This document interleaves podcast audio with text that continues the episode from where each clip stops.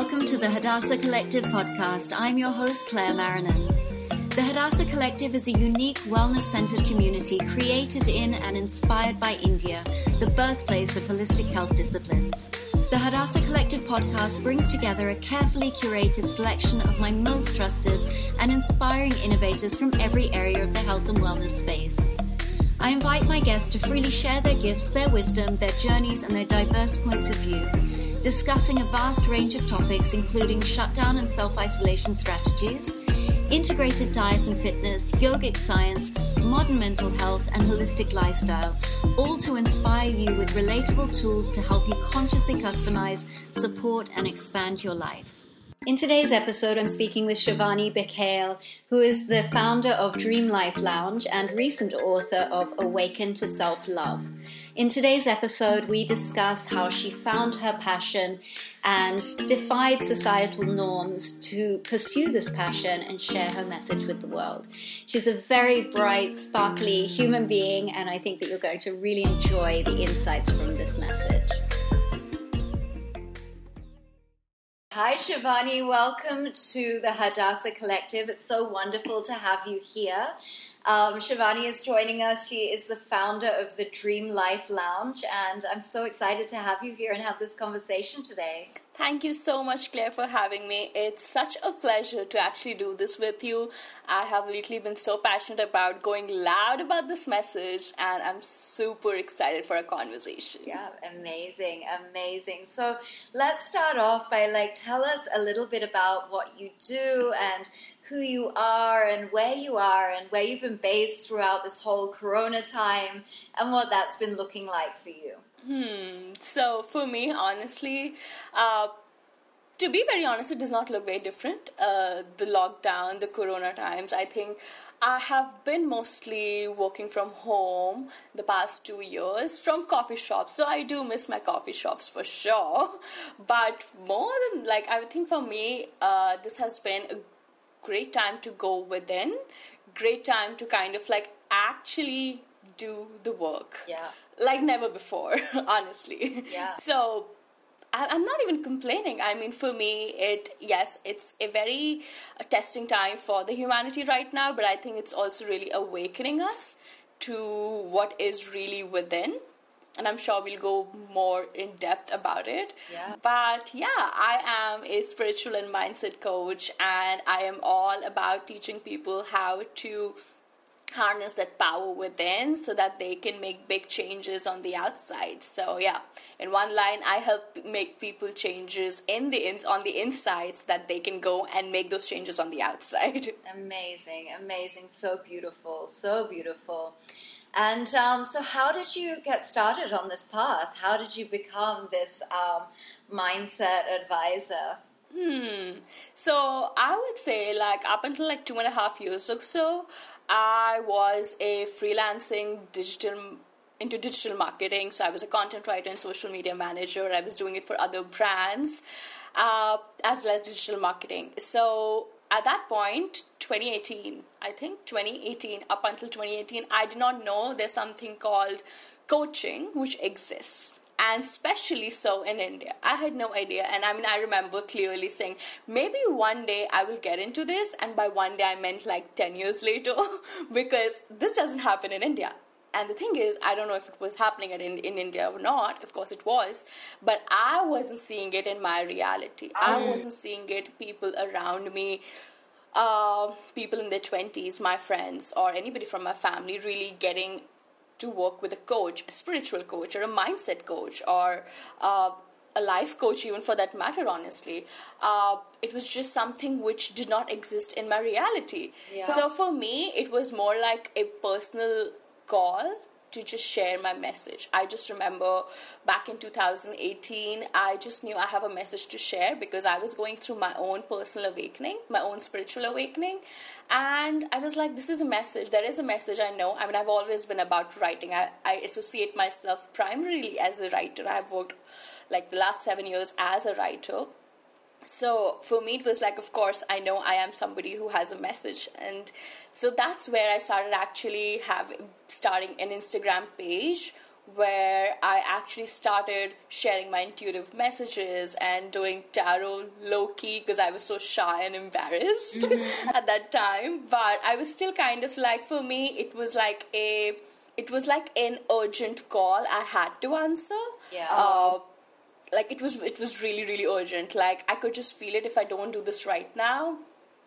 Uh, like I was just like I was falling sick.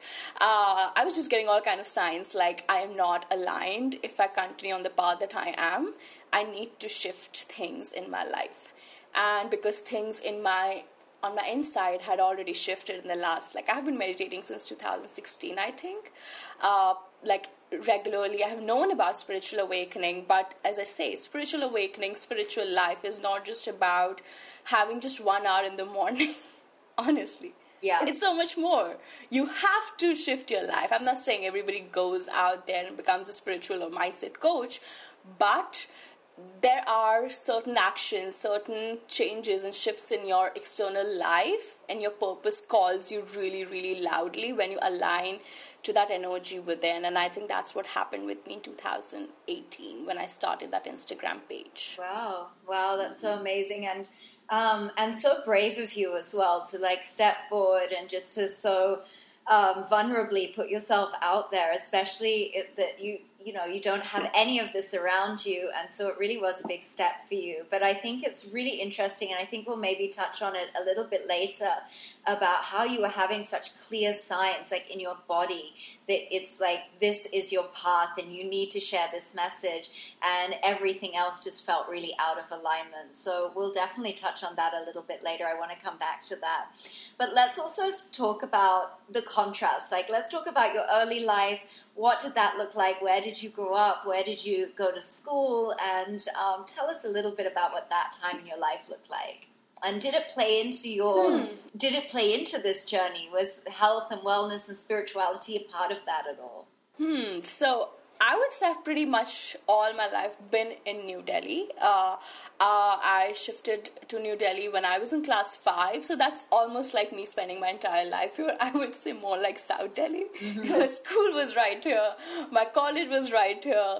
Uh, my offices have been like in this 30 kilometer radius. Yeah. so my life has not been as adventurous or explorative on the outside so much. Uh, so it's been a very pretty normal upbringing, I would say. Of course, I've been very ambitious, and it's not like I had very traditional parents. My parents always wanted me to probably go out, study, go out, and probably stay alone. So it's not like I had this traditional upbringing, which barred me from doing all of this. Yeah. This was kind of like what even I wanted to do at some point, but I would just, I strongly feel this is my great point as well because I really feel that uh, if I wasn't really here in this environment, I wouldn't have had the stability to kind of build my spiritual energy and to actually go within. Mm. Uh, yeah, yeah I, I feel a lot of times uh, i was definitely one of those because you know we all watch movies and we all get influenced by it. Like if you have to find yourself you have to go and travel. And so for me i have been like so so so so like negatively attached myself to the concept of traveling because i believe that if i don't do this then i'm not enough. Or if i don't do this that i am not really finding myself. But let's be honest you find yourself when you are like there with yourself. it doesn't have to do so much for the outside, but the inside. Yeah. And I believe like the more I pushed to go outside, my life pushed me to go inside.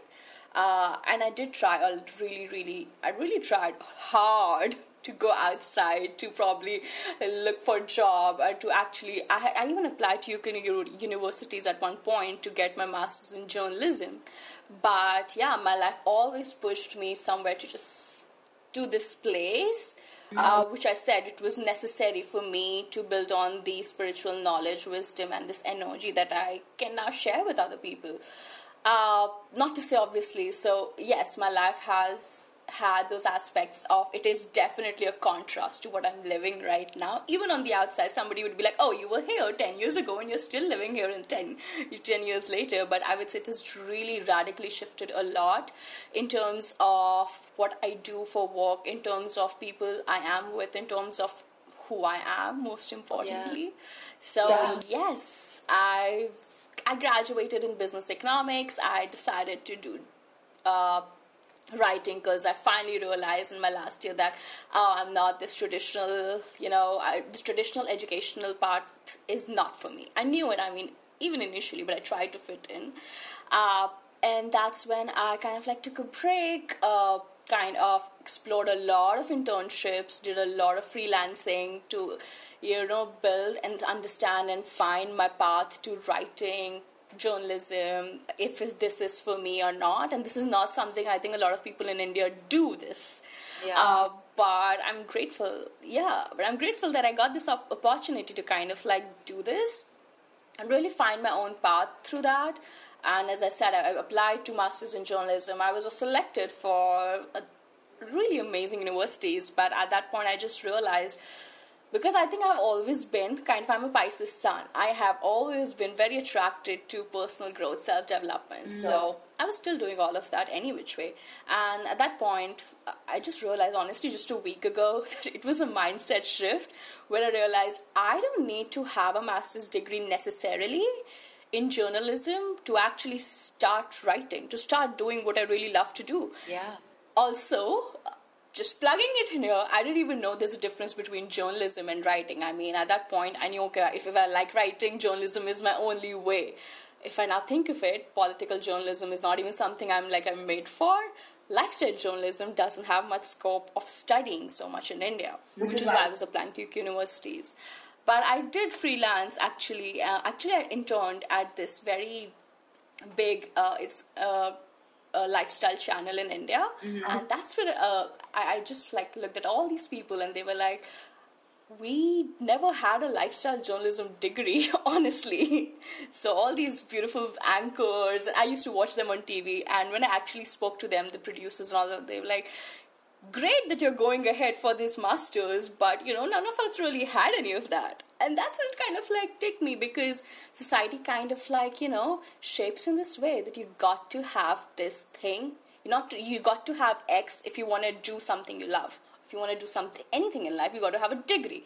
Yeah. And i think that's which where i totally i think first for the first time ever i released myself from that pattern and that conditioning uh, and that's when i started applying for jobs and I, again like to be very honest it's expensive to go out and stay by yourself and spend a lot of money and time and then do something which you're not even sure of at that point. Yeah. So I was like, let me just work, let me just test it out, and if I really like, I will go with my own money.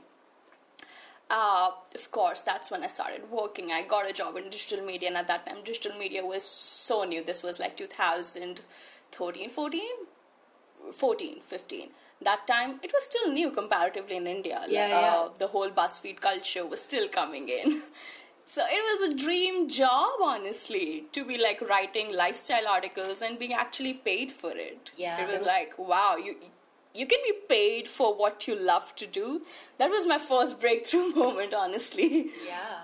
And, this is so uh, interesting yeah. because I think that there's two, there's a couple of things that I want to touch on with you in, in terms of breaking barriers for people who are listening. And I love this actually because you are right. A lot of people are like, um, yeah, you have to go and travel and you have to go and experience different things to really find yourself. You know, that is something that culturally, societally, we we hold that as a truth, right? And um, you have to get out of your family and you have to, you know, go and find yourself. Whereas I think that that's a really interesting concept that you're sort of breaking because what is somebody's medicine is somebody else's poison, right? And so for you, you stay like for some people staying at home and staying within that family unit can be very suffocating and they can't really explore themselves fully. They don't have that freedom. They have to be who maybe their family expects them to be or the people that they grew up with expect them to be.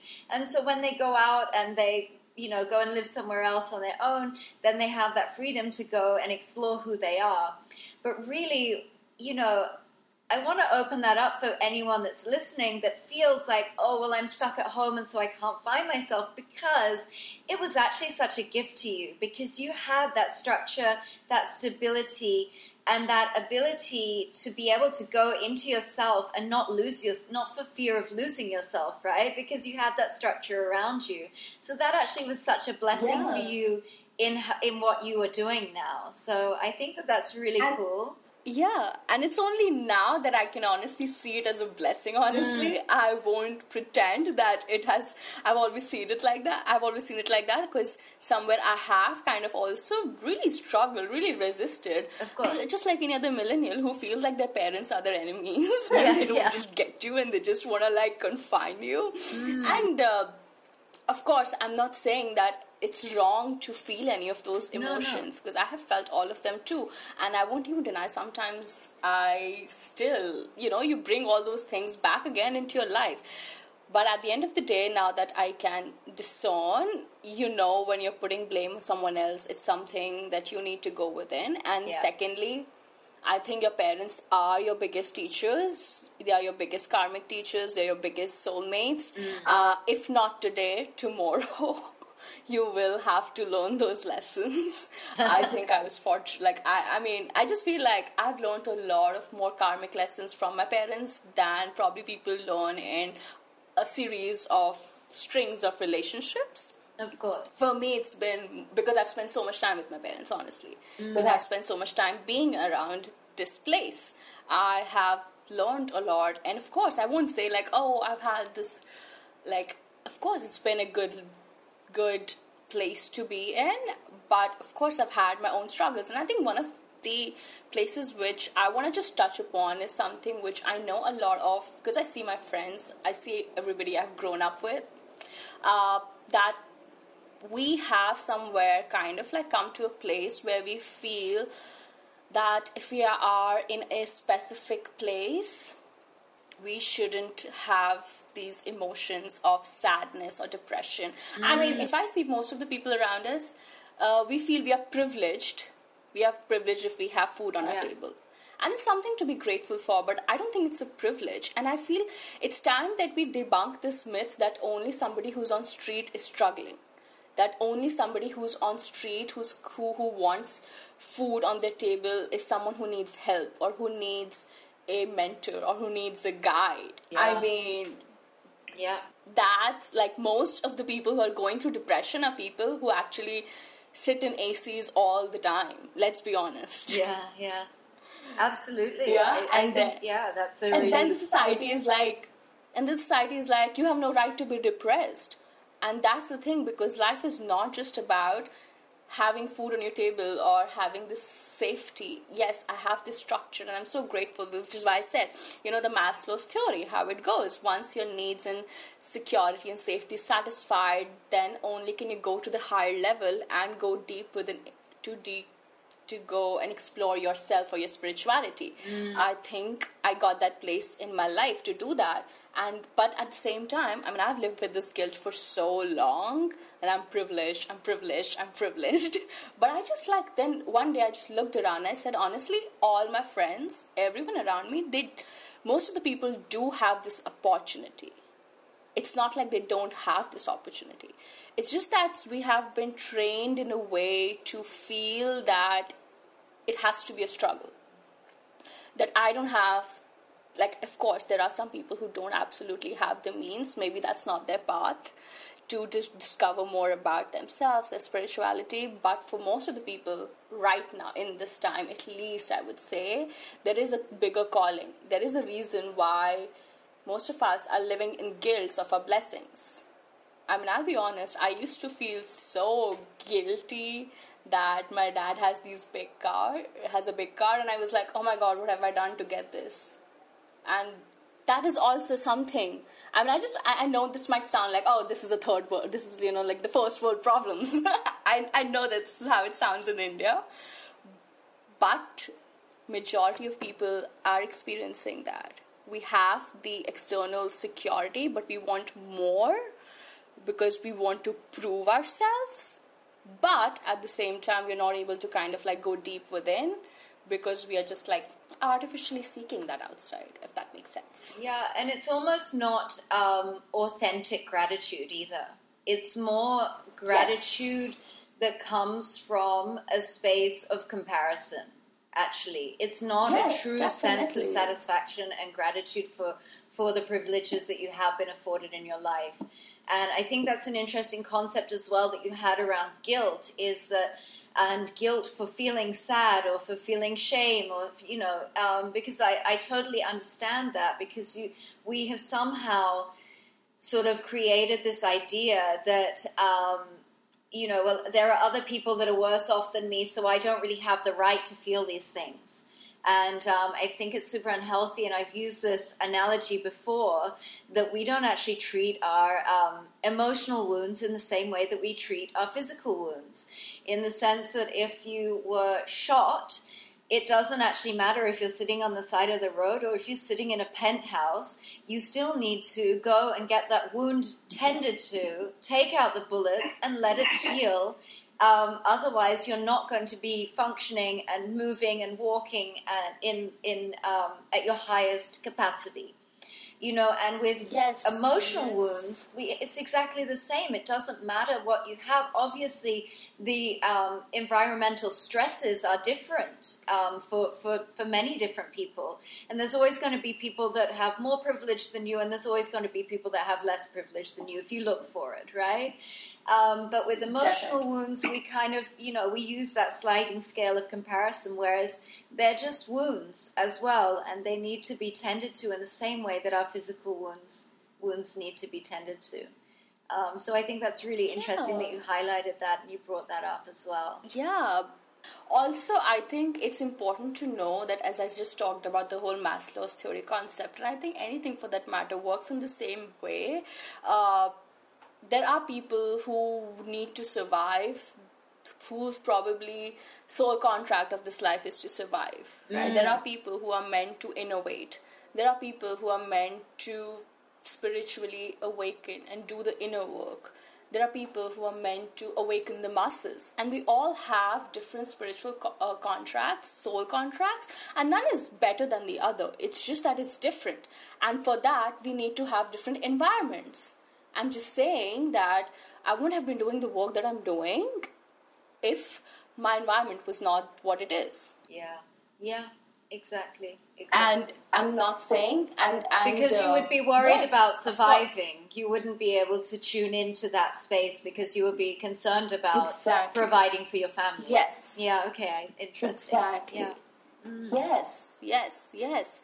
And. Uh, at the same time let's be honest for somebody who is like who needs to read like let okay i'll just give an example of like one of the reasons why probably my parents generation were not able to go so deeply spiritually mm-hmm. or to do the work that i'm doing i really feel it's like my entire family has always my and because i've healed my ancestral lineage and i can just like so closely observe and understand now mm-hmm. probably everybody in my ancestral trine always was attracted to this work but never had the capacity means and tools to do this work. Yeah. And so, in a way, I now, when I look back, I can just see how they probably built up for me. I, I, I don't know if you have that.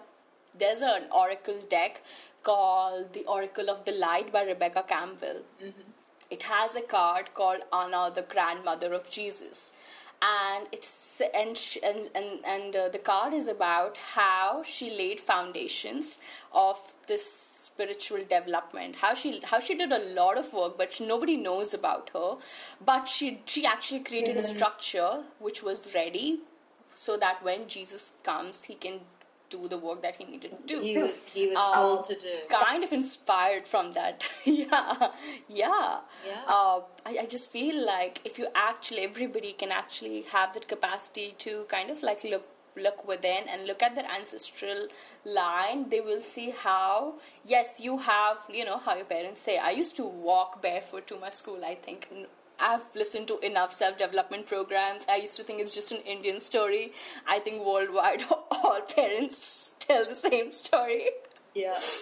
Yes, they had more of physical struggle because maybe their soul contract was to build more of a physical security. Yeah. Like my dad's work was different than my grandfather's work. My grandfather's work was different from his grandfather's work, right? Yeah. And we're all building upon each other and providing each other the structure that we need to. And probably my kids tomorrow will build on a new structure and they might be like 100 times more privileged than I ever was but they would be building something new for the world, which is needed at that point of time.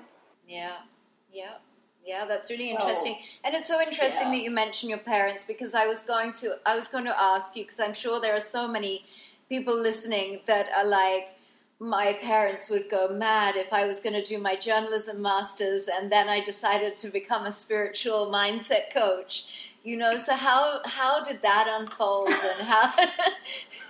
okay so my parents have been used to this. Let me be honest. I come from a family of engineers, mm. uh, and I am like the eldest in my entire family. So nobody has ever done anything apart from engineering. None of my cousins, none of my relatives. Yeah. And so, uh, yes, when I said I don't want to do science, that was the first time I had this disruption. Yeah.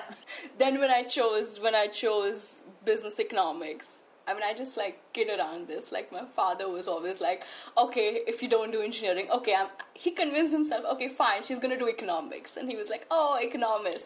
And then I was like, "I'm not gonna do this. I'm gonna do writing." And then like, "Okay, journalism, writing, wow." and then I was like, "Okay, I'm going into digital marketing."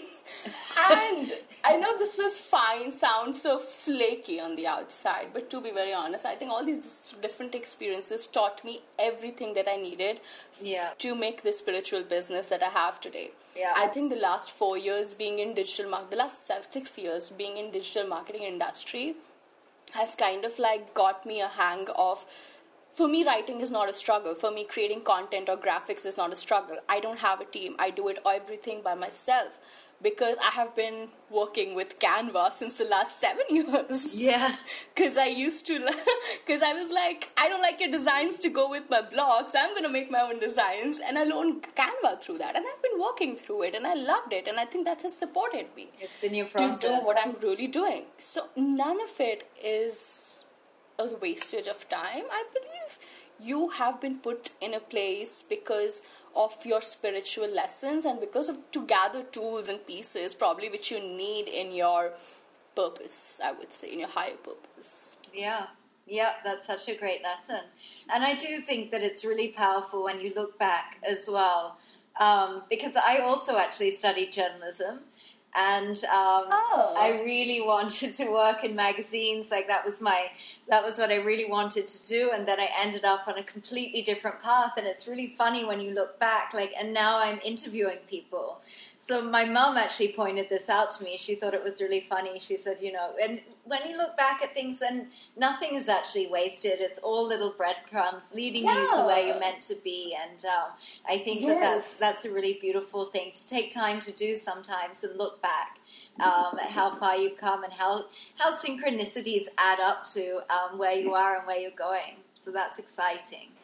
Yeah, I also grew up watching all these interviews, honestly, and that was one of the reasons why I wanted to go into journalism because yeah. this idea of talking to people, interviewing people, or being interviewed, both of it sounded just so good. And yeah, even now I have my podcast and I get to do this, and I'm like, okay, I low key have my own show.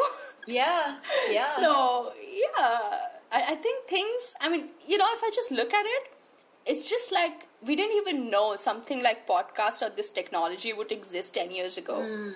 and we had a dream at that time. I mean just to think of it in retrospect just sounds so beautiful that somehow technology and everything all circumstances somehow developed in the last 10 years when we were developing other skills. Yeah. To just just like imagine 10 years ago who would have thought you could just casually launch your own podcast? Yeah. yeah that's amazing. the magic yeah, it absolutely is. And I think that technology has really opened up and allowed, like at the perfect time, and has sort of allowed people to step into their giftings and share their giftings and um, their messages in a very unique way And I don't think it's any coincidence that it is at the time we are at in humanity right now that those messages are coming through and are more accessible than they ever have been before. So I think that it's it's um, yeah. it's really powerful and a really powerful time for people to really step into that. So yeah, so that's very cool. Yeah, I wouldn't have awakened, I think, without technology being this way. yeah, yeah, because it's made it very accessible to people. I mean, I think it's even interesting during this kind of lockdown COVID time is like I've been so tuned into like meditations in LA or in Australia and you know different teachings and things like that um, that usually maybe wouldn't even be on my radar. I mean, especially in the first month of quarantine, there was like, I mean, overdrive Instagram lives, you know, and it was like some of my favorite teachers that I would usually never have access to unless I physically went um, you know, uh, went to one of their workshops or seminars or something like that, and all of a sudden we had them at our fingertips. And so I thought that, that was that's really cool as well. So um, I think that's really great. Yeah, because honestly, when I started spiritually awakening, it's interesting that I actually did not awaken through an Indian spiritual teacher. I know nothing about uh, people in India doing this work up until I would say last year. Uh, as I said, no one in my family has been into so much into astrology, numerology, or tarot was a woo woo concept. Honestly, mm. none of it, honestly, was like in my reality at all. Uh, I don't know how. Yeah, it was through a Facebook group. It was because I started looking up for things on YouTube. Uh, yeah, it started with binge watching tarot readings and then discovering more. And then that's how I started discovering more concepts and more things and about spiritual awakening. And then through a Facebook group, and then we're like, oh, there are people in India having these same experiences. Wow. And uh, that's how I connected to people in India. And that's when I kind of like, like, okay, this is not just because there was a time I was like, what if this is just a very westernized concept of the whole spiritual awakening Aquarian age? Because I don't see anybody in India. Like, as I said, my reality was like, all my friends they've done mba they were doing mba at that time they were in their jobs. Yeah. So this is this is this was completely alien like alien concept. I mean at that time i was still going to office. I was still having that life on the outside. I was it was like a part time i was living two lives yeah. at once. Like when i would be home I would be meditating, I would be interacting with these people who were talking about aliens and ET contacts and uh, oracle cards and crystals and all of this woo woo stuff. And when I would be outside, even the fact that I'm doing tarot was like something which would be so funny, apparently. Yeah. uh, but. Uh, yeah, that's how it, it, it, it looked like in 2018. I would say, just like yeah, 2018, yeah. early 2019. It, it's interesting actually because I think sometimes we don't accept the things that are from our own home, you know, or like our home country. We kind of just see that as very traditional and, you know, put aside.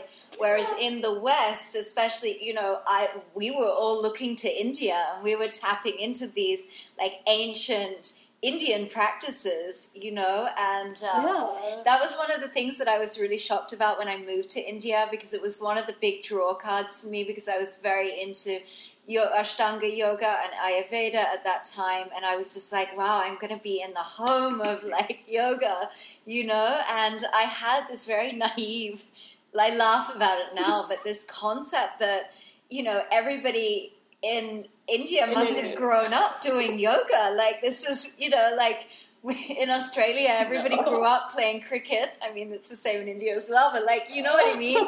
I was like, oh, they must, like, yoga must be their thing. Like, everybody in Australia plays Aussie rules football, like, as a kid or something like that. And I'm like, maybe everybody does yoga. And when I came to Bombay, no one, no one did, you know, yeah. yoga. So it's yeah. interesting.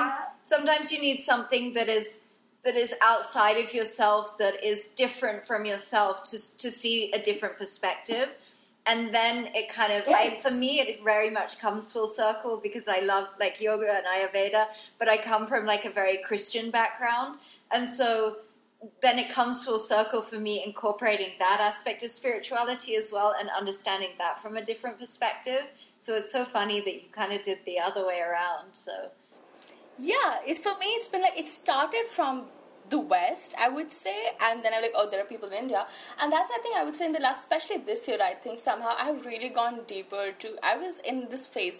I would want to say I think most of the people in India right now, most of the millennials in India right now, are in this phase of, you know, religion and God has become very political in India. Mm. So most of the people don't want to be associated, so they would rather be called an atheist or just say universe or intuition or higher self. I mean, that was me. I'll, I'll be honest, that was me three, four years back, yeah. where I would say, oh, your higher self or God or universe and all that. I'm like, what's the problem in saying God? Yeah. Of course, the Christian aspect is different, but in India, God is Krishna, God is Ganesh, God is all of these uh, in, in entities we have grown up with.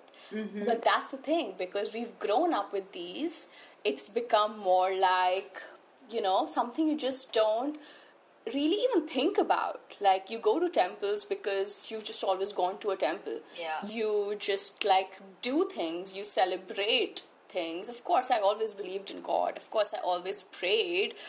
But the concept has radically shifted for me in the past two years. Like, uh, yes, I think uh, I really needed to kind of like see it from that other perspective and to see it from. I mean, I had to understand it. Yeah. And I think the things go wrong when because in India it's just been like, oh, it's a tradition, so you follow it.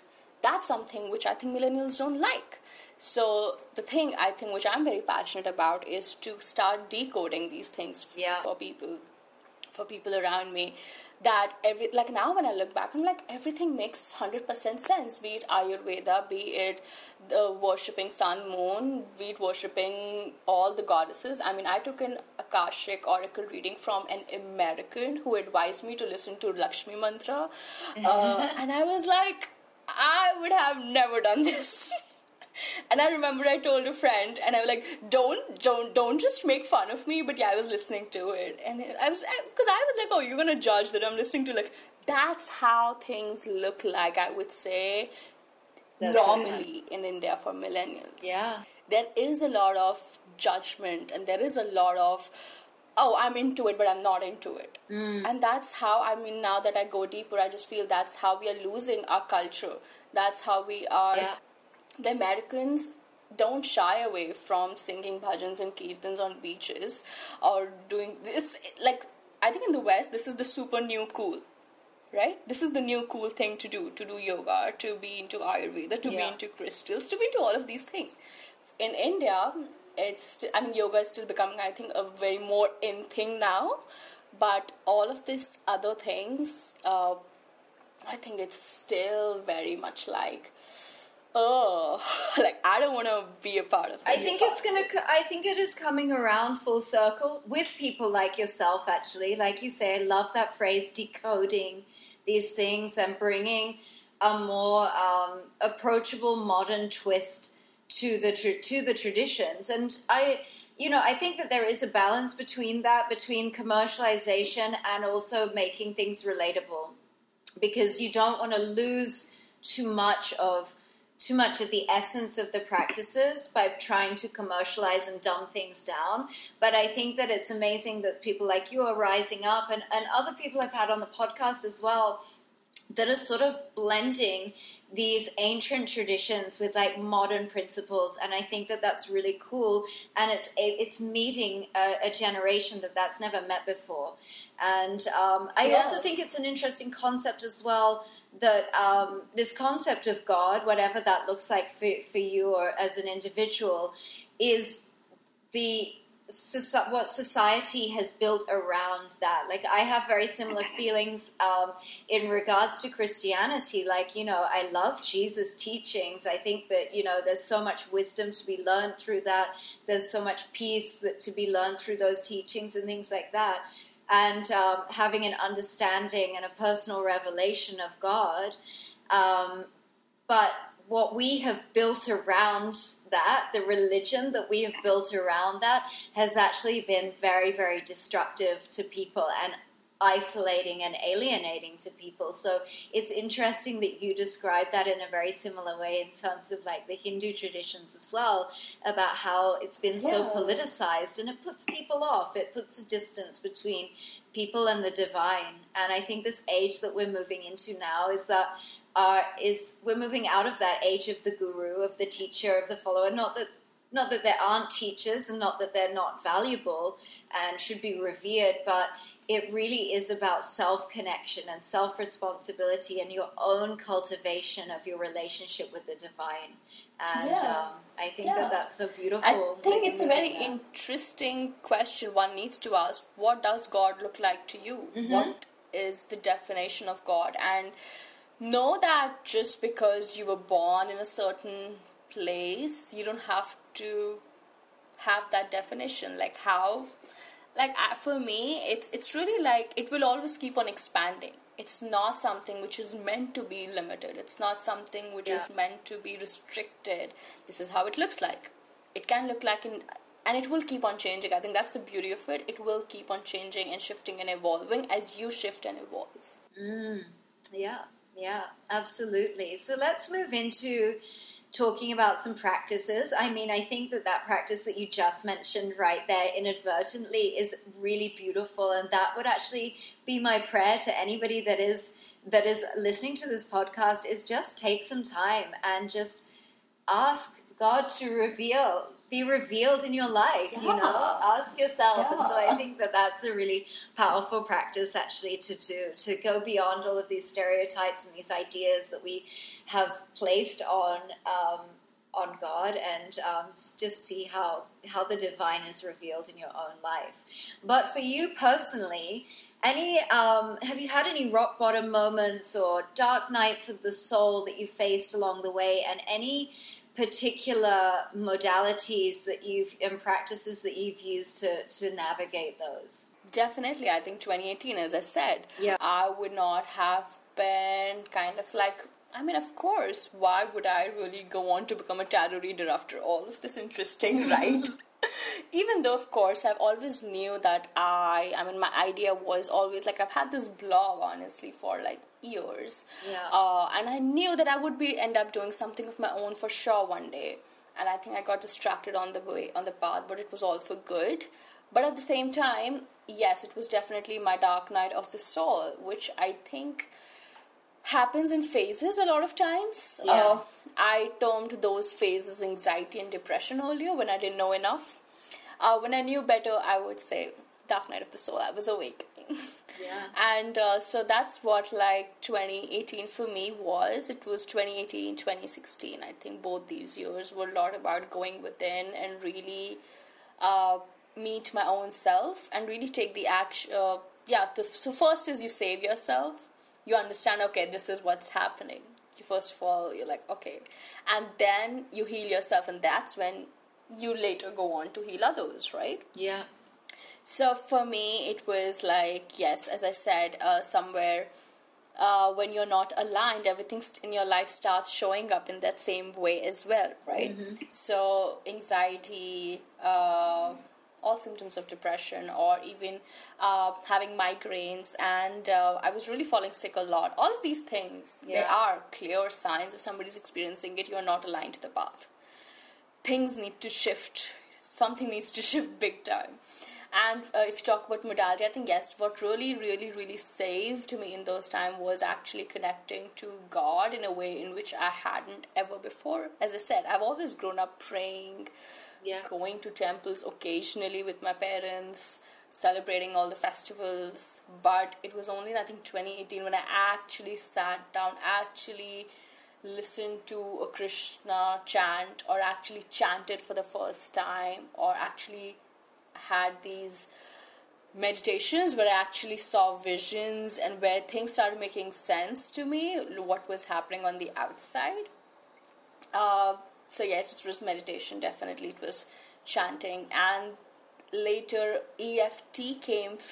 I think for me, which was really helpful, really life changing. Yeah.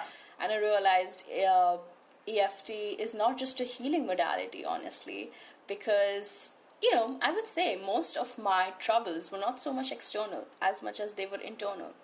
And it's a big thing. Like, I, I don't know why we just undermine the internal struggles. Because uh, I was really, really, really struggling at that time. Because things, I was no more happy doing what I was doing. I didn't know what's next. Uh, and then you were putting guilt on top of that. And then you were putting, you were already feeling like that and then you're putting guilt on top of that saying oh i don't have yes. the right to feel like that you know it's awful yeah yeah like what's your problem shivani why are you feeling this way everything is yeah. super perfect and that was the time when i like let go of my kind of like my closest friends uh, people i never thought i would have to let go of right? Because i just no more aligned. Uh, of course at that point when you are in the dark you you just you, you just have this tendency to push people away. Uh, and I, and I like I, I think I needed it at that time to go within really to really really go within. Because if I would have like really clinged on to those experiences those people and those things I would have and I was trying to fit in honestly for a very long time. You try to fit in, fit in, fit in, fit in, fit in, and then there comes a day where you're like, I can't do this, and I don't want to do this anymore. Yeah. yeah. Uh, Yes, and my, yes, some people actually never get yes. to that day. Some people actually never get to that day. You know, they just continue to try to fit in, try to fit in. So it's actually, yeah, it was. It's amazing that you did come to that realization that you were, you know, that that that, that was happening. And so when you say go within, um, what did that look like in the beginning? Like, what were you doing? How did you start off? Like, what was your initial meditation practice? What were your initial sort of chanting practices? How did that look like when you were a complete beginner and you were just sort of finding your way? Hmm. So, as I said, I I've always experienced migraines, honestly. Uh, but uh, in that year, it really became very uh, very very frequent and very painful. And you know migraine is something which people are like oh so what? Everybody experiences it. Uh, but who those experience it? No it's like really unbearable. For me it and i would say again for some people it can it can just come in different shape and form. For me it was this physical pain which was really really like you know they say unless and until you experience that kind of pain you don't really ask for help yeah. and of course migraine happens because you're extremely stressed and you're extremely worried and you're extremely not grounded, not feeling safe, not feeling stable. Yeah. So all of these things would lead to that experience and then the migraine. I mean, for me, it was just like these rapid awakenings which happened with each migraine experience in the beginning, yeah. uh, where it would be just so painful and after that i would like just listen to mantras on repeat just listen to chants on repeat just have my crystals and my essential oils there yeah. and that was the time and you know i mean you can't go to go and scroll instagram when you're having a migraine. You can't really i can't you can't do anything. You just have to be in a room yeah. and just be with yourself. And that is i think the point of surrender for me. That was a point of surrender for me. Yeah. Where yeah. you know your thought will fight with you. Your thoughts will really fight with you for a very long time. But when you're in physical pain honestly it drops. Yeah. It drops. You don't think at that point and for me that was how it was uh, yes so i think it started with that i mean i just remember those was that was the time of really going within and then i started understanding of course things started revealing every experience was like when i meditated when you spend that much time with yourself, of course answers come to you. Of course new guidance comes to you. For yeah. me, journaling, of course, as I said, I've always been into writing. Journaling has been my place to be. Things make so much sense when you put them on paper, honestly. And so for me, journaling, and I remember like I used to do this gratitude walks in my balcony and I would just say I'm things I'm grateful for even though I, I mean initially you're like oh I have nothing to be grateful for at this time. Yeah um, but yeah really doing gratitude walks really doing uh, just journaling and chanting and being with myself. Self-nurturing I would say you know self-nurturing is which takes you within knowing that you uh, care for yourself enough to take care of yourself. Yeah. If that makes sense. And you love yourself enough to really do things for yourself.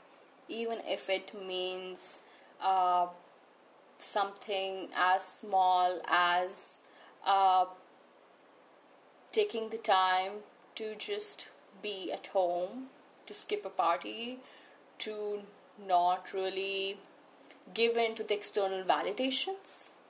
Like, I was what, 25?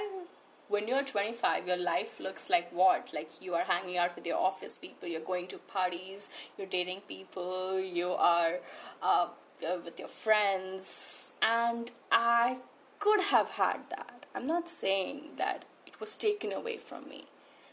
I think something in me stepped back because I knew it's not going the right way. I know I knew I was escaping things. Yeah, and, and yeah, that was kind of the experience which kind of like made me go with it. Mm, yeah, amazing, amazing. And let's talk a little bit about self love because congratulations, you've just released your first book on self love. You've become yes. a, a, bit of a self love expert, actually, and I think that's, it's really interesting.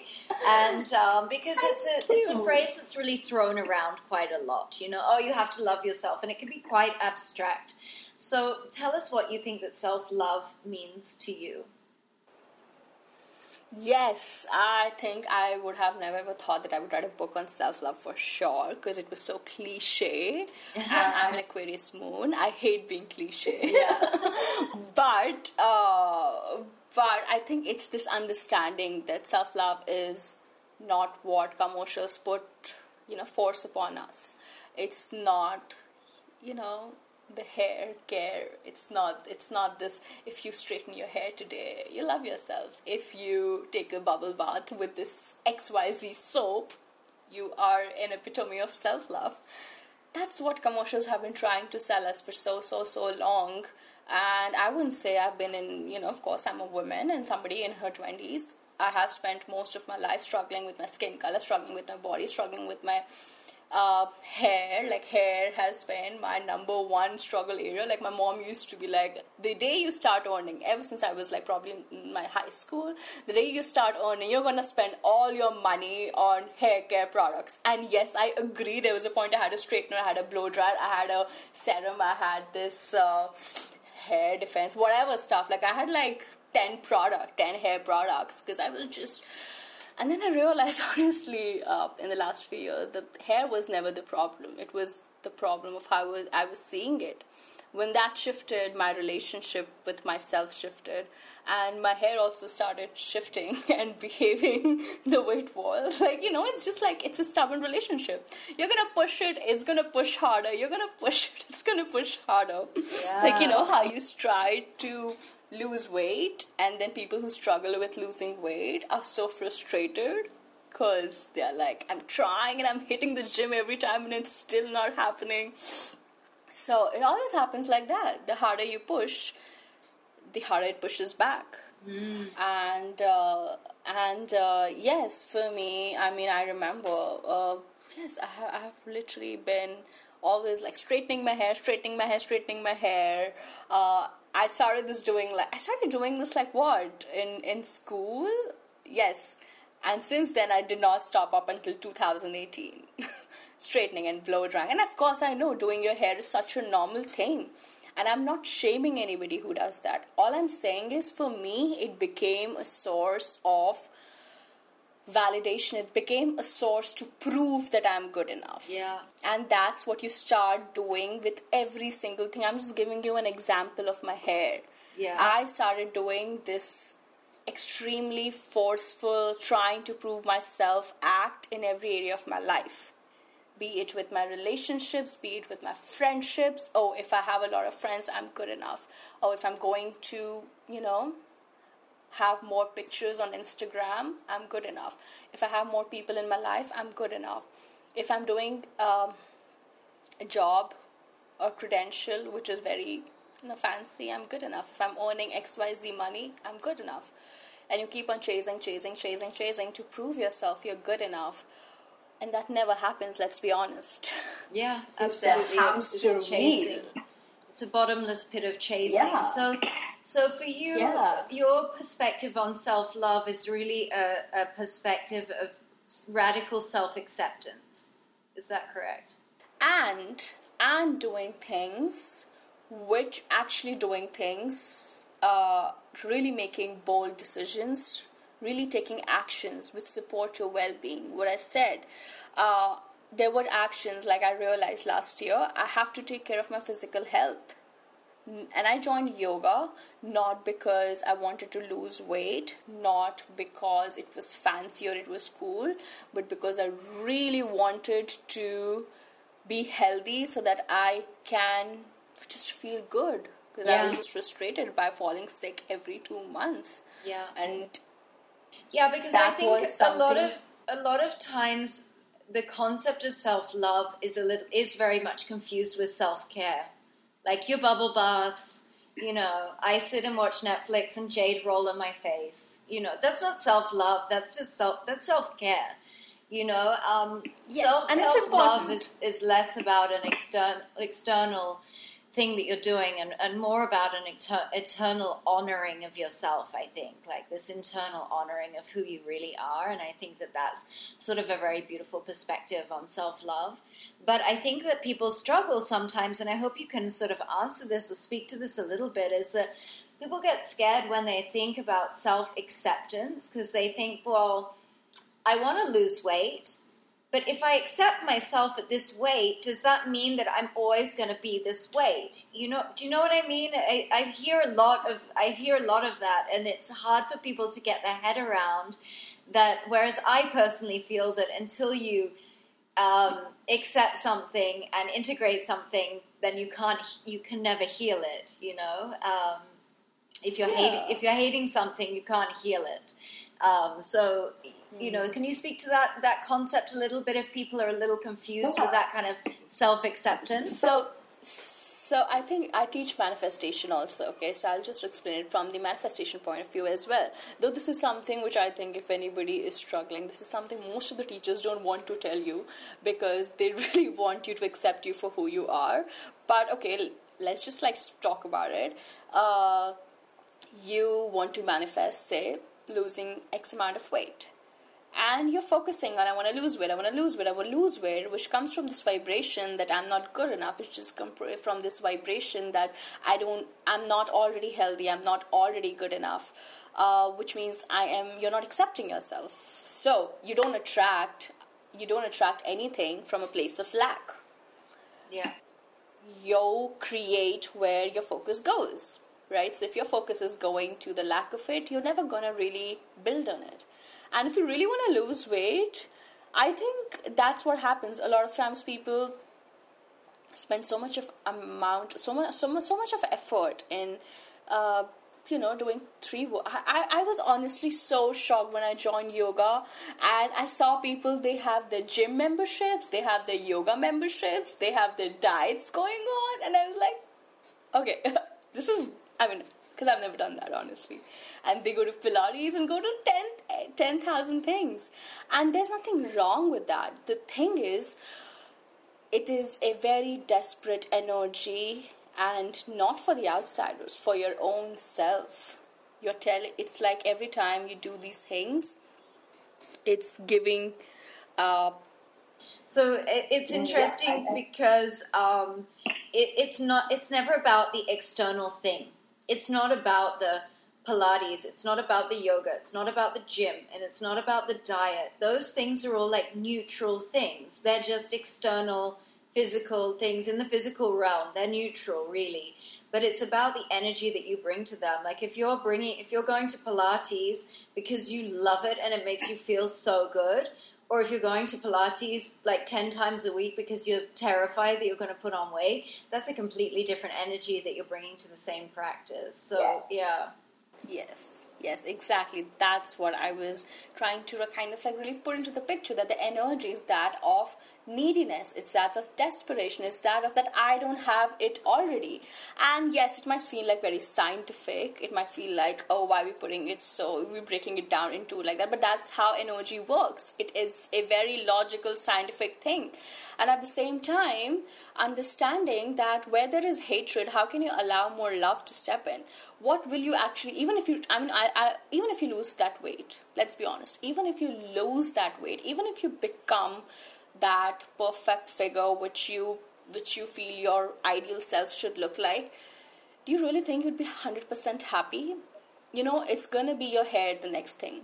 It's to be that pimple on your face the next thing. It's to be oh let me get a nose job or let me just uh, get whatever things done right it's the thing is the problem is not the weight the problem is not the hair the problem is none of the stuff on the outside not even your relationship not even your career so much as much as the problem is inside.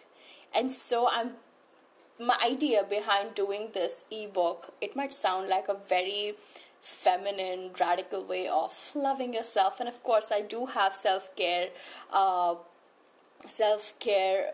Yeah, I do have a self care PDF as well as a bonus PDF because I do think self care is important. Somebody from somebody who is like me, who I, I tend to avoid self care sometimes because I'm just in a rush sometimes because I'm just somebody I'm a manifesting generator and I'm like just just build build build build build, and that can kind of work me out and I, I need my self care practices to bring me back, but self love is not just limited to self self care.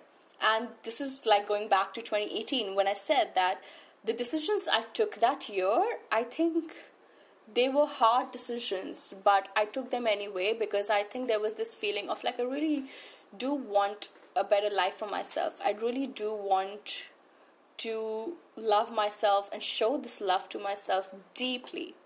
And so not just 2018 going forward 2019 every second every moment i think every decision you take every every action you take reflects how you see yourself. It reflects what you feel about yourself. It reflects what are you giving yourself. Because we have the masculine and the feminine energy within.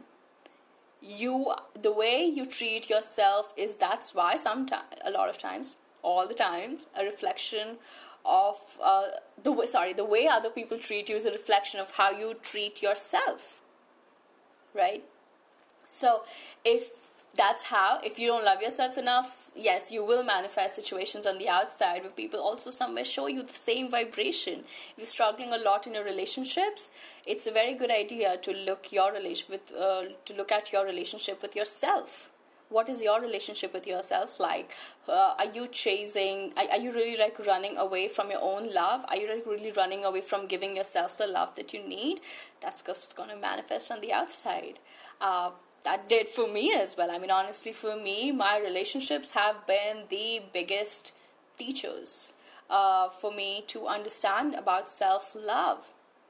So it was only when i could go into this understanding of unconditional love that I could understand that it all starts from within. I cannot really love anybody on the outside. I cannot ask for anybody's love on the uh, on the outside until and unless I give that love to myself. So honestly, your weight, your hair, your issues are just the tip of the iceberg. Yeah. Yeah. It's absolutely. not even the problem. Like they're, honestly, they're actually, if you go deeper, they're actually a good indicator though of what needs to be looked at. The symptoms. You know, they're the kind yes. of trigger. They're the kind of indicator that it's like this is uh, there's something up here. When you're obsessing about something, that is yes. it's a time. It's a, cool. it's a good idea to look within. Yes, if you're obsessing about something, if you're really like. Uh, for me, I think yes. Uh, I remember I it was a very hard decision to make. Honestly, I left all my hair tools and all the stuff completely ditched them in 2018 January. I remember because I went to the salon and, uh, the hairdresser was like, he was the first hairdresser because all the hairdressers have been like, you need to get smoothing done, you need to get XYZ done, you need to get this done, this done. And I have been a kind of like an Aquarian moon. I'm this, yes, I hate my hair. I will have some temporary fixes, but I won't do anything about it. I don't want to be someone else than who I am. So I had this, I was very stubborn to this concept. I'm not saying straightening your hair makes doesn't like change you or something like that. But all I'm saying is for me, hair was a topic. Hair was for me something I was obsessed about, something I deeply cared about, who defi- which defines me. Yeah. And so it was a very difficult thing to do to really one day just get up and ditch every single thing. And at that time, I was going to office. It's not like I was staying at home so that you know you just stay however you want to stay. I was going to office, and it was really tough because I'd never ever gone out without really straightening my hair. And uh, it might feel like you know a very blunt thing to people, but I think that, then stepping out without makeup, all of these little, little things, they add up to bigger things, honestly. Uh, and I would say when I started making those little subtle shifts on the outside, things inside me started shifting. When things inside me started shifting, a lot of bigger stuff started shifting on the outside. So, yes, it's a beautiful cycle when you start loving yourself. I mean, I, I would say at the core, you do love yourself that's why you want to experience good things. It's just that we have forgotten to prioritize that, to look at it, to come back to it again and again. And so self love is a lot about forgiving, acceptance, letting go of the judgments. And yes, I mean, I really, really believe, as I said, I do teach manifestation, but you can't really actually get into this energy of manifesting great things for yourself if, if you don't love yourself enough. Mm. Yeah, that actually leads into one of the questions that um, she must be. She must follow you. Actually, she's one of the people I put on my Instagram story. Um, if anybody had any questions for you, and um, someone asked me if um, how do you must teach on the law of attraction. I think. And um, or do some teachings on law of attraction, and so she said, "How does self love yes. tie into the law of attraction? How does it work with the law of attraction?" Hmm. Yes, it works because, as we said, uh, you want to manifest that ideal weight, you want to manifest anything on the outside. Let's just put anything, not just your body, not just yourself, anything that career, that money, that relationship, whatever. If you don't love yourself enough, you will use those things on the outside as a way to prove your worth or to prove who you are again and again, again and again, desperately.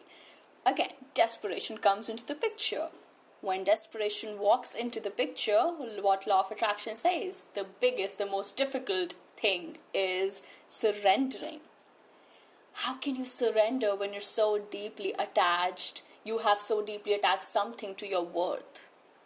If I don't get this relationship, if I don't get this money, if I don't get this thing, I am like things are going to be like I you just attach your self worth. I'm not good enough. So you in terms of who that, you are to that thing. In terms of that question, she so the law of attraction really self love in relation to the law of attraction is realizing that you are enough and loving that without the things that you're trying to manifest. And is that is yes, that what you're saying? Exactly, which is why. So somebody who has a very high self worth, who has a very high self esteem, will manifest things much quicker, much more easily than somebody who does not. And this is something which I really want to uh, kind of like be loud about it because I've just seen. I have whenever whenever I talk about how to manifest X Y Z, everybody's really perked up. They want to listen. Oh, how do I do it? When I talk about self acceptance, self love, authentic living, people like yeah, blah. and I mean that's just how because the society has conditioned us. Let's be honest. And maybe that's what now teachers like you and me we are here to change that conditioning because you will not like again you're coming back to that same old thing. Manifestation i know a lot of man i mean i have been deeply observing the spiritual industry the wellness industry for the past two years. As i said i started doing this not because it was cool. I didn't even know something like this is doable. Uh, i started doing because it was just like a natural way of like how it just opened up for me. But what i've been really observing is like we are again kind of like trapping people into this thing manifest this amount of money, manifest this thing, manifest that thing, manifest that thing. And yes, it's a good start, but the but it can really potentially very disastrously trap people. Mm. because you just go get desperate about manifesting that thing and if you do not if you've not done enough self work if you've not done inner work which most of the people haven't when they're attracted to these things in the first place initially yeah. Most of the people who are attracted to spirituality at least i would say right now 65 to 70 percent are their starting is law of attraction their starting point is manifestation mm. that's how they go yeah and it, it's interesting because i kind of I mean, just on a personal level, I kind of shy away from it a bit because I'm just like, oh, I can't. I find it can be very, very cheesy. You know, they're like, oh, manifest this car and manifest that. And I'm just like, oh, God. You know, it just sounds very like I've always been more interested in the other side of it. it, is like, you know, which does go hand in hand, by the way, I think, in terms of like that is a very much a focus on the physical uh, focusing on what you want in the physical realm and then trying to align your inner world to manifest that in the physical realm and i think that's really interesting but i also when i when i hear about these things they pop up on instagram or on youtube or whatever because i'm really interested in spirituality i'm just like oh god not another video about manifesting yeah. something you know but i think what's yeah. really interesting about it is like because personally i've noticed in my own life anyway that when I'm aligned in myself and when I'm really am in my authentic space and projecting that into the world, that's when things happen for me and automatically. You know, so when I'm very much aligned yes. in my inner world, then my outer world kind of lines. So that's always my focus yeah. is my my inner world more. Yeah. But um, yeah, I think that it is inter- it is an interesting topic because so many people are obsessed with manifestation you know and um, that's primarily why i don't like to say i'm a manifestation coach. I feel manifestation is such a natural outcome. It's so obvious. Mm. when you are go when i say mindset and spirituality i mean your mind and your heart your mind body soul. When three of it combines they come together in harmony. Of course there are go as i said inner shifts lead to outer shifts it's not something you have a choice. Yeah.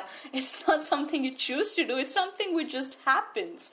And that's where I kind of like, yes, as I said, even I get kind of like low key upset about the fact that how, uh, especially I think in the West, a lot of manifestation teachers have been promoting spirituality, have been promoting. Uh, sometimes materialism through this. Yeah. And yeah. Uh, I'm like, we are going back to square one we are going back to square one. Again, I understand the guilt we have about money. I have been, as I said, for me, I have felt a lot of guilt and shame around money, around having my own money because my I wouldn't say I did not have my abundant blocks. I've had we all have our blocks. We all have our blocks coming from the place, but then it's all attached to the inner work. My blocks and that's something which people don't talk about. You have to take that spiritual inner pathway the inner work to do if you want to manifest something on the outside. Yeah. let's be honest like we are no saints here. We all come to spirituality to seek something. Something or the other in the life has not worked out and that's why we want we come here as a solution. And there's no shame about it. But there has to be a point after which you start uh, you let go of that desire so tightly that you've held on to and allow the deeper meaning and the deeper purpose of it to come into existence. I mean, to be fully honest, yeah, as I said, I started my my uh, I started my spiritual journey uh, by binge watching tarot readings because I was really looking for an answer. Till date, that manifestation has not come to light, mm. but oh my god, my life has so much else 360 has. degree. Amazing. So much has happened because that desire led me to travel to this beautiful, amazing, life changing path. Yeah. And if I'm still hung on to that thing, then I then I'm being deeply ungrateful. Yeah, yeah. Uh, and of course, for me, as I say, for me, that desire has been my teacher to bring me back to faith, to teach me everything that I know today. I, I, I, I, I kind of like learned it through that desire. And all of us will have that desire to teach us. Desire is not bad, longing is not bad, but it's like it'll shift from time to time. I mean, I'm just doing a course right now, a spiritual course, mm-hmm. and uh, he exactly says the same thing that, you know, all these saints have kind of like told us desires are bad, desires are bad, desires are bad, but desire is life. Desire is what makes you feel alive. And when you are alive, that's when you desire something. Now, desire, but the only difference is that desire does not cut you off like, oh, I'll do the work only if I get this. Yeah. The work is so much more deeper because I think even spiritual texts knew we wouldn't do all of this inner healing work if we really didn't seek anything. Yeah, yeah. And um, I think it's interesting as well that you touched on this because, in terms of the law of attraction, a lot of teachings around the law of attraction are really focused on this, you know, think positive, think positive, all the stay in this positive vortex or whatever it is, um, all, you know, all the time. And, you know, obviously, a positive mindset towards something is better than a negative mindset, but I think it is unrealistic. And I'd love to hear your opinion on this. It's unrealistic to have this perpetual state of positivity.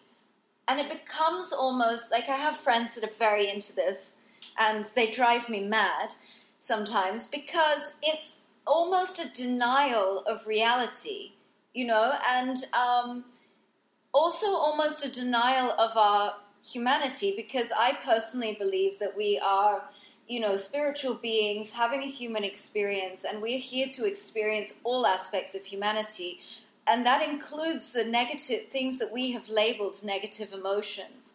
And it's really how we navigate through that. And so I think that, that you're cutting off an aspect of yourself by saying, oh, I'm going to ignore that and I'm only going to think positive you know, I think it's almost detrimental. It's also almost a little harmful.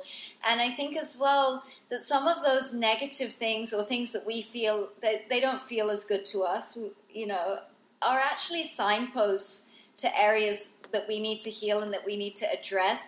And then what comes from that healing is a natural state of a high, an elevated positivity. Do you know what I mean? It comes from a genuine yes. place. So, can you speak to that a little bit as well? Because I think there's a lot of out of context teaching in regard to the law of hmm. attraction mm. in that in that space.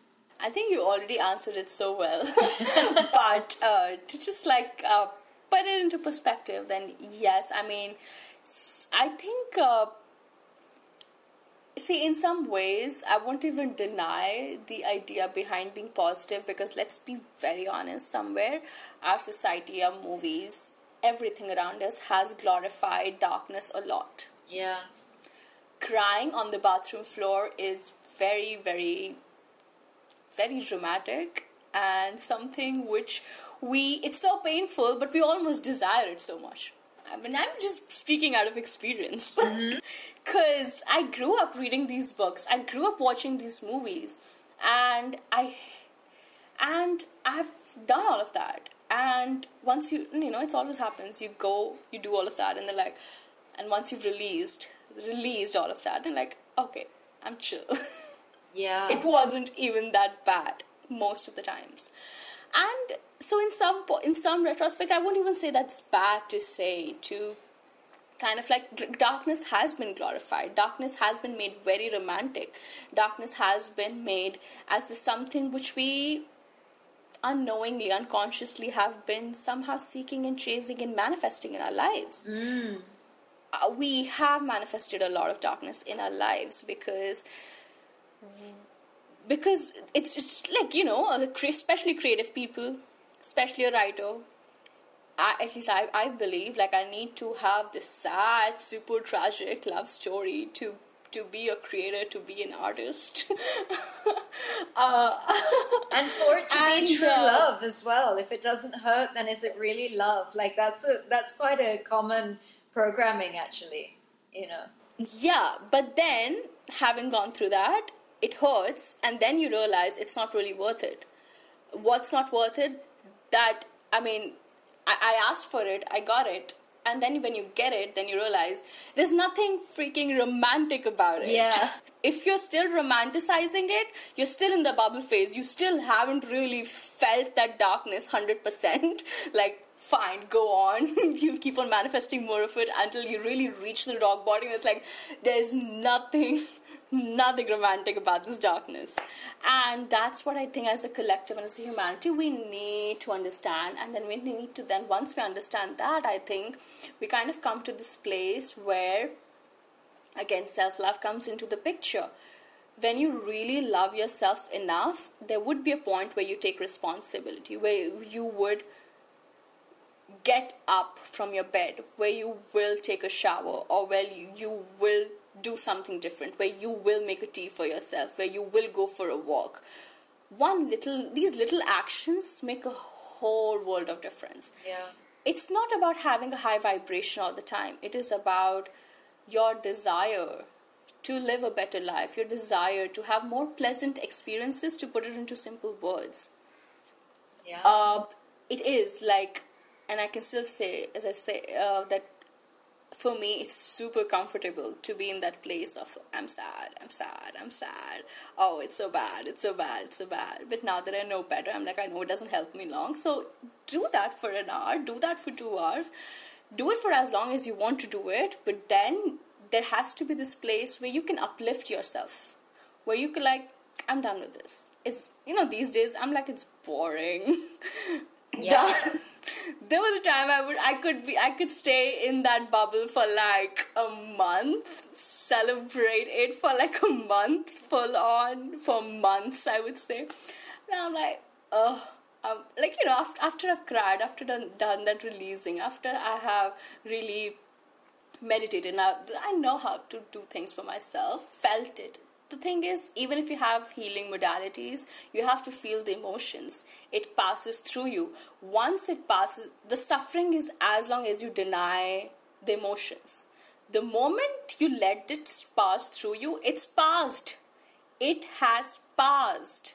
And once it passes, there is no more, it's no more fun to listen to sad song. Like after a while, it gets kind of boring. and then you're like okay let's do something different and that's how you move in life otherwise it's very easy to get stuck there which is why uh, I think somewhere they say you, you're not able to manifest things you manifest because you're not moving. Your energy is stagnant. So it doesn't mean that you go and escape that thing, but it means that you go and probably do something to shake that energy off. Probably do a yoga, probably dance. Just do something or just let it pass through for me, I'm a Pisces. I cry so easily.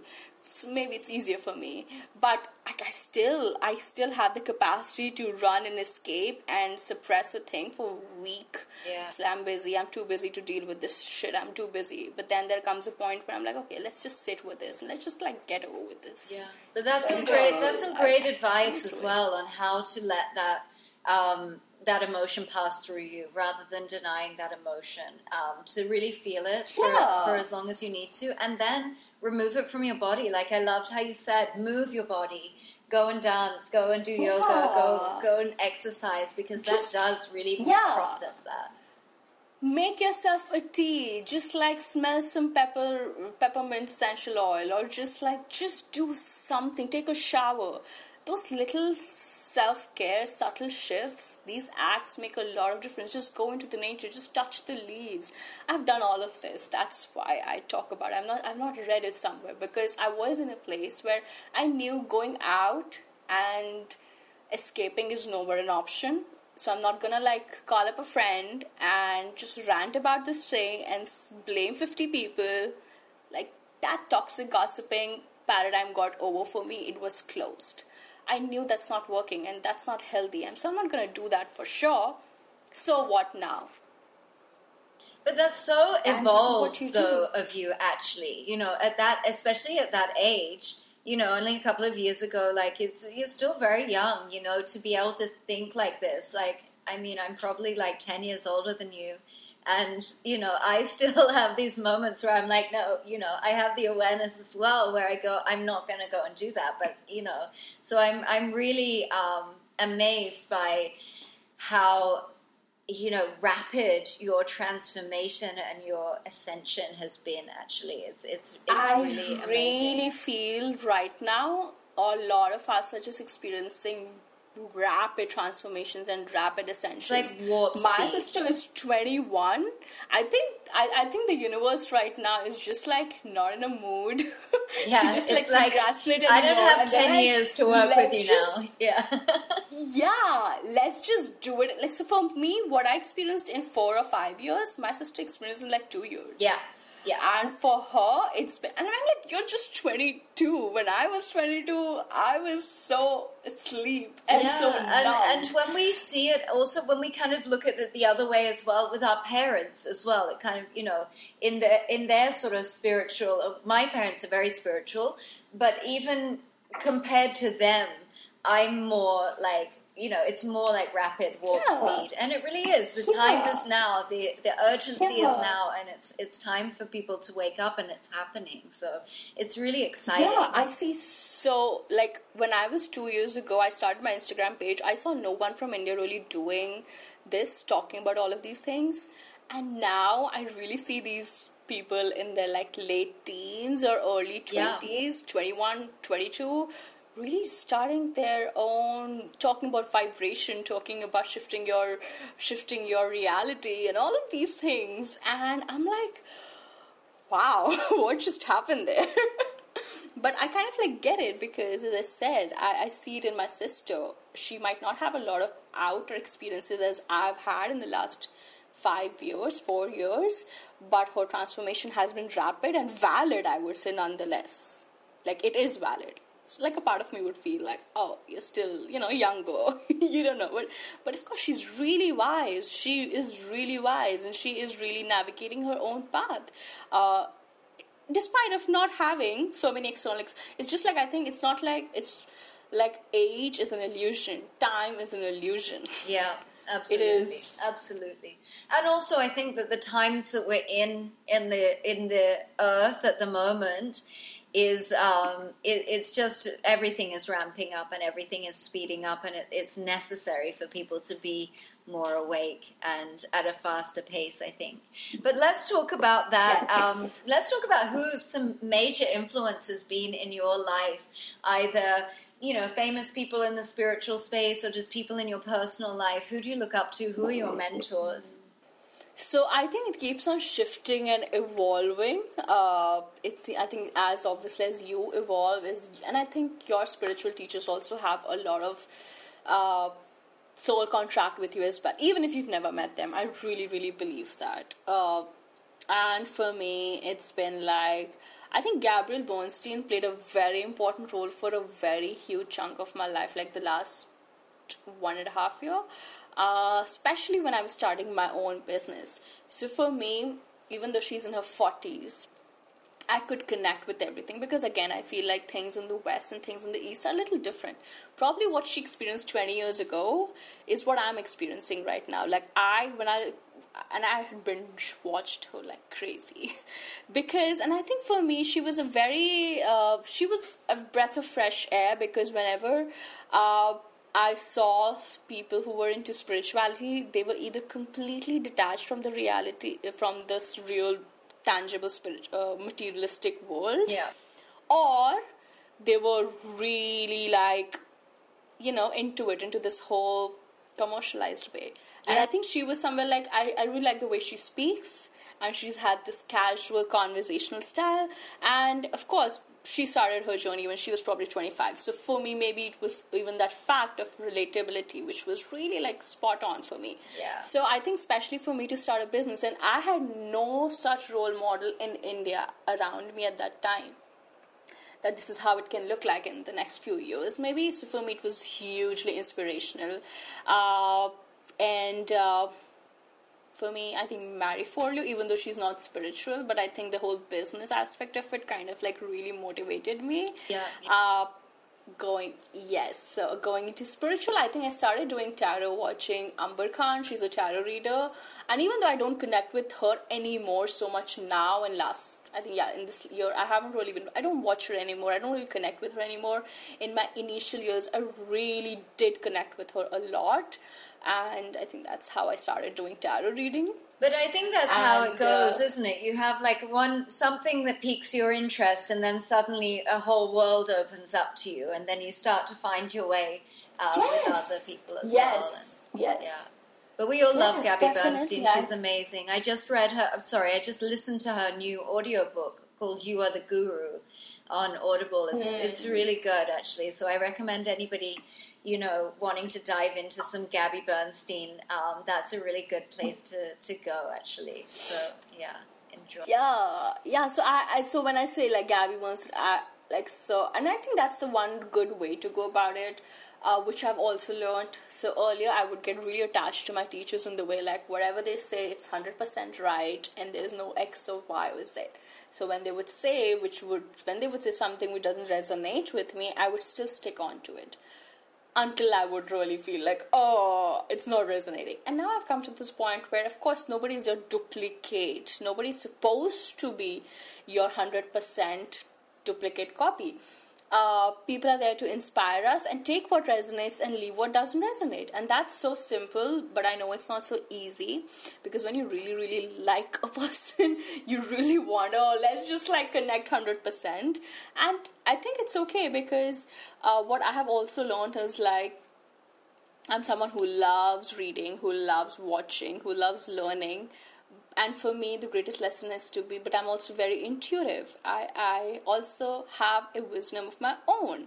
And that's where I think we all need to kind of like start discerning that a lot of times we will have things which we know, which we understand, which probably nobody around us is talking.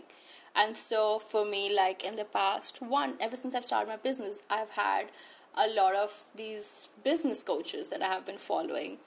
And I connected to them for a while, then you know, something starts feeling off, and then I realized just because they are apparently at the top doesn't mean that that's the only way to do things. Yeah. that was right for them maybe. But maybe i'm here to bring something new and if it doesn't feel aligned it's okay. And the moment i said that i attracted another teacher who did align with me.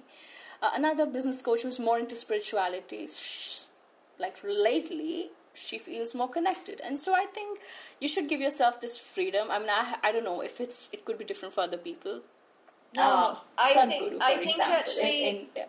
I think it's actually a really powerful thing to say, and I think it's a really important thing to say, especially in these times. I sort of touched on it a little earlier in the podcast that we're moving out of this space of follow my leader. You know, we're it's it's not the time Yeah. anymore to be looking to one person to show you the way and to follow the path. It's really, a, and that's what actually this podcast is all about: is bringing people with different opinions and different modalities and different points of view and reference, and being able to intuitively curate your own practices and your own life and, and what resonates with you. And so I, I'm really like love to hear you say that actually that you kind of can you know get glean pieces from lots of different people. I think that that's really the way forward. That's the yeah the i mean i used to think oh i need to have this one t-shirt but i'm just like letting go of that thought process because i feel like uh, I think it kind of like binds you. Like, for example, Sadhguru was someone, obviously, he is a big name in India, and I was not connecting to him so much probably two or three years ago, and now I am. Uh, so I think there is a time for you. As I said, it's always a soul contract with your teacher as well, even if you've never met them. Uh, but if it's coming to me into my reality at this point, then most likely I have something to learn from him at this time. Yes, absolutely. And um, also, moving, I also love Sadhguru, although sometimes I'm just like, please stop talking about cricket. I want you to talk about like something deep and profound. And he's like uh, rambling on about cricket. But, you know, I do also love Sadhguru. I, th- I found, it, find him really, really interesting as well. And um, so let's talk about a little bit more about. And again, Mm, yeah, I, I was just saying that again, uh, even while listening to him right now, there are places where I'm like, uh, I'm not sure that I connect 100% because so it's okay. And I think even he says it. I know what I know, I don't know what I don't know. yeah. So take what res and because I mean let's just admit like everybody has have had a very different experience than you have. the age gap between me and him is tremendously wide the the place where he is in the time in which he has grown up the time in which i have grown up they are very different. And it's okay. So the areas in which i don't resonate with him maybe i can resonate with someone else. And probably there are areas in which i do resonate with him. So i can just like be grateful to that and just receive that. Like you don't have to be so i think it's all about dissolving your ego and not being so stubborn. Like oh this has to match 100% to a certain idea yeah, I absolutely agree with that. I absolutely agree with that. And I think as well that you have your own intuition, you have your own discernment, and we all know when we hear someone say something that we need to hear, but we don't like it, but we know that we need to hear it. And we also have those other, we also really know when we hear something that just doesn't resonate with us. And there's a big difference in that feeling. And I think we all have the intuitive capacity to be able to discern that. So, um, yeah, so I think that that's, that's really, um, that's really a concept that we all can navigate through as well. And um, so, tell me a little bit more about your own offerings about um, the things that mm. we hmm. can find in the Dream Life Lounge and, um, and where we can go from there. Yeah, so uh, my one on one offerings are all about exactly what I just talked about. It's about bringing your inner world to your external.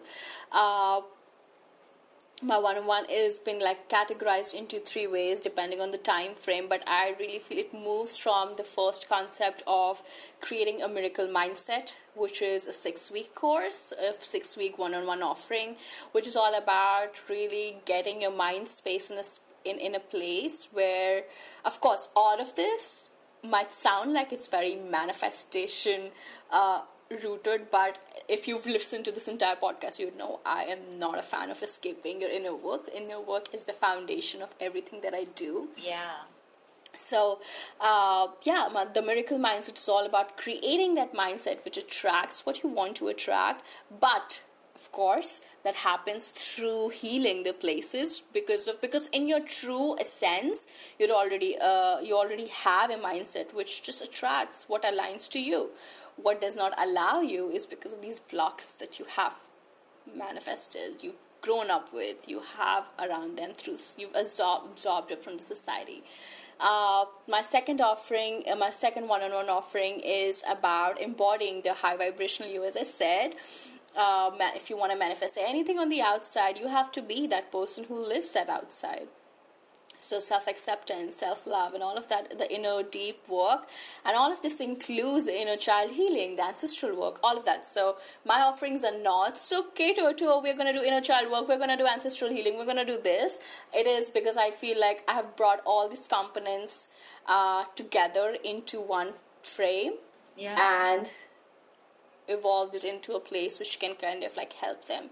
And, your and then my third offering is yeah so the third offering is the six month offering, which is kind of like which combines the elements of both of these, the high vibe embodiment and the miracle mindset. So you create a miracle mindset, you embody that highest version of you, and that's when you start taking actions in your outside life to create those shifts. Uh, as I said, spirituality is not just about an hour in your day. It is so much more, and it will cause you to make some radical shifts in your life. Uh, most of us do, and I am. I, I'm not someone who would deny your desires.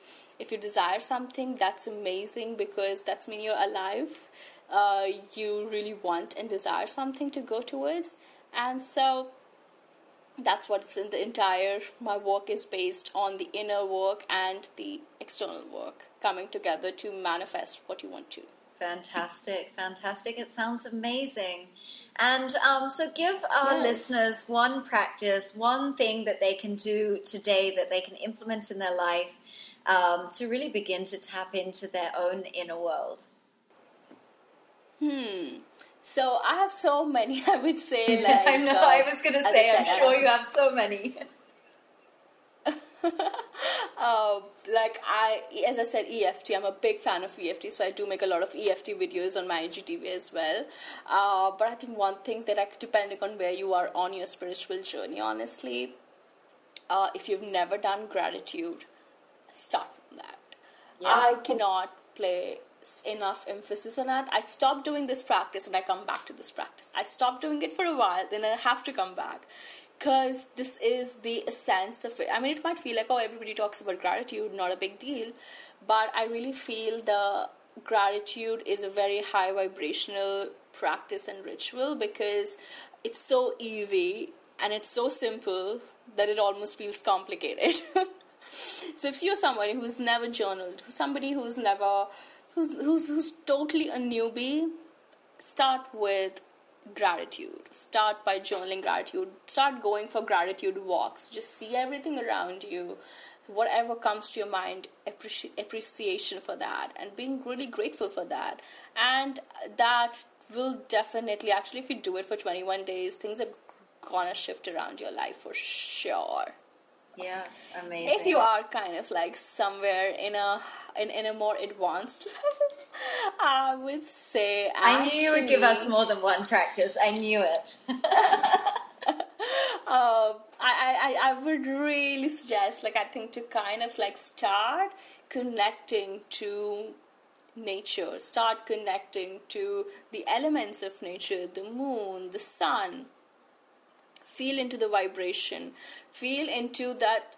Even your body, I feel a lot of times we disconnect from our body. We want to, you know, seek elements from the outside, entities from the outside, but our bodies are also a great navigation system. You have your body can literally tell you uh, where is the pain stored. So if you feel like if you just like close your eyes for a second and you really like, do you want to do this right now? Yeah. Yes, let's. Okay, awesome. So just like take two or three deep breaths so that you know because we're talking, so be stabilized.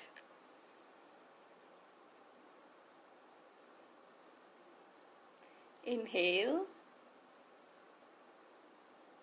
Exhale. Once more. Exhale. Yes, now just have your eyes closed and just go quiet and go within. And feel do you feel any sensation in your body right now? Anywhere where there's a little more tightness where there's a little more pain maybe? Do you feel it somewhere? Yeah, a little bit. I can feel it a little bit in my shoulders. Hmm. So let's go deeper and let's just maybe say, see what's there. So, what are you feeling burdened about? Is there something which is like weighing on your shoulder, something which feels heavy, and something which feels pressurizing?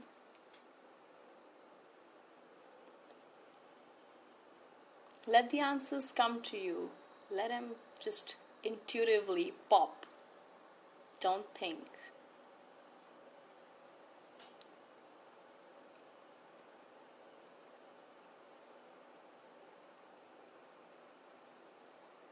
And once you have them pop up for you, once you have them, just ask yourself Does this serve me in any which way? Having this pain, having this tightness. It could be a physical pain, it could be something in your work, it could be something in your life, anything. Just ask yourself Does this serve me? Does this feel good? Let's just ask Does this feel good?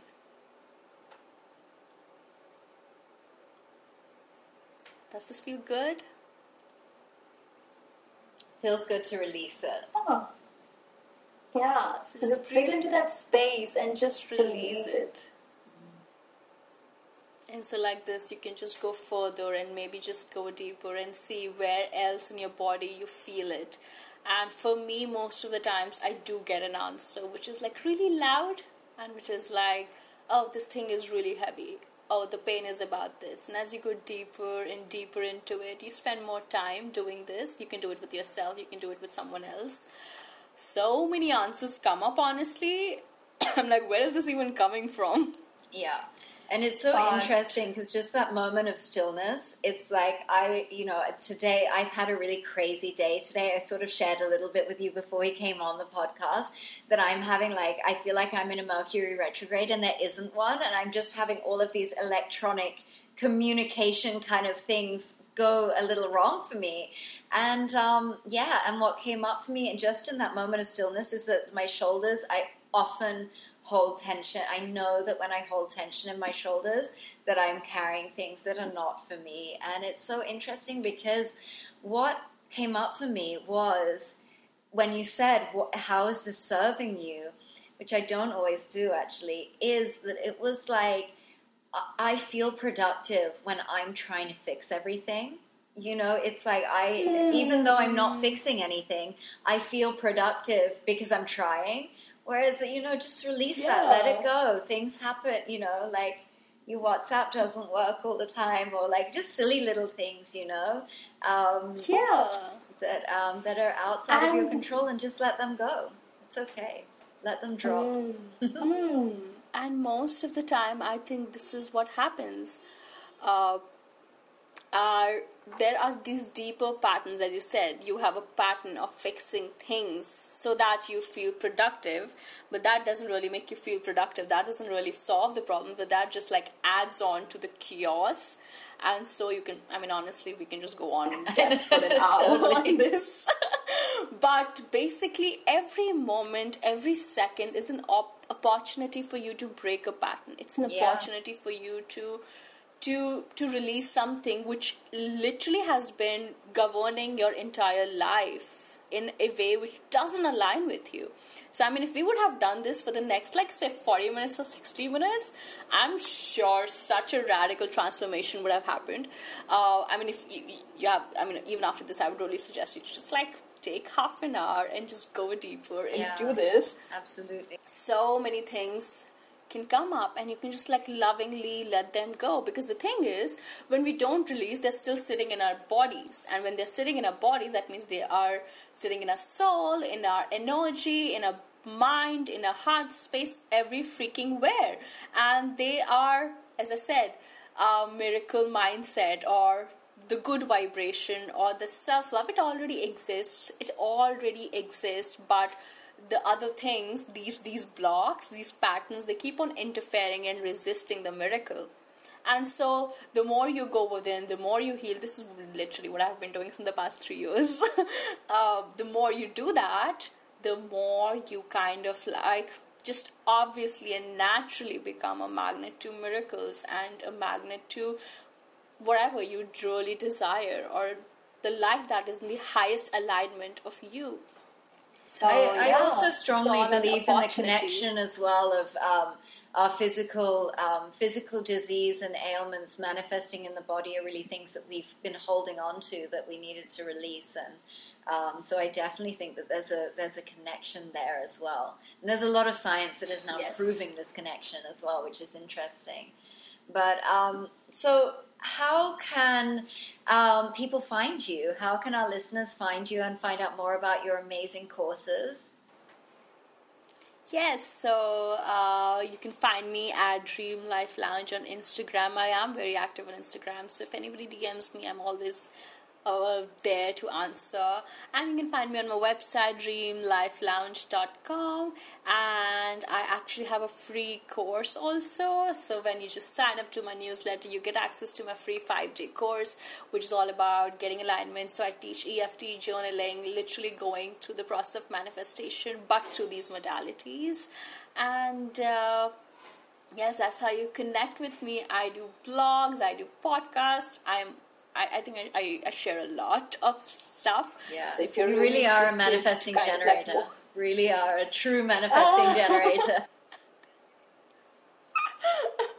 so uh, yeah, but I would say again, I think uh, I think I just did a live yesterday, honestly, on uh, creating, and I don't think I have created this way, uh, the way I'm doing right now in my entire life uh, even though you know I said I've been writing ever since I graduated from college, and it's because I think I was not feeling this freedom in my mind body space because I was not aligned to this energy.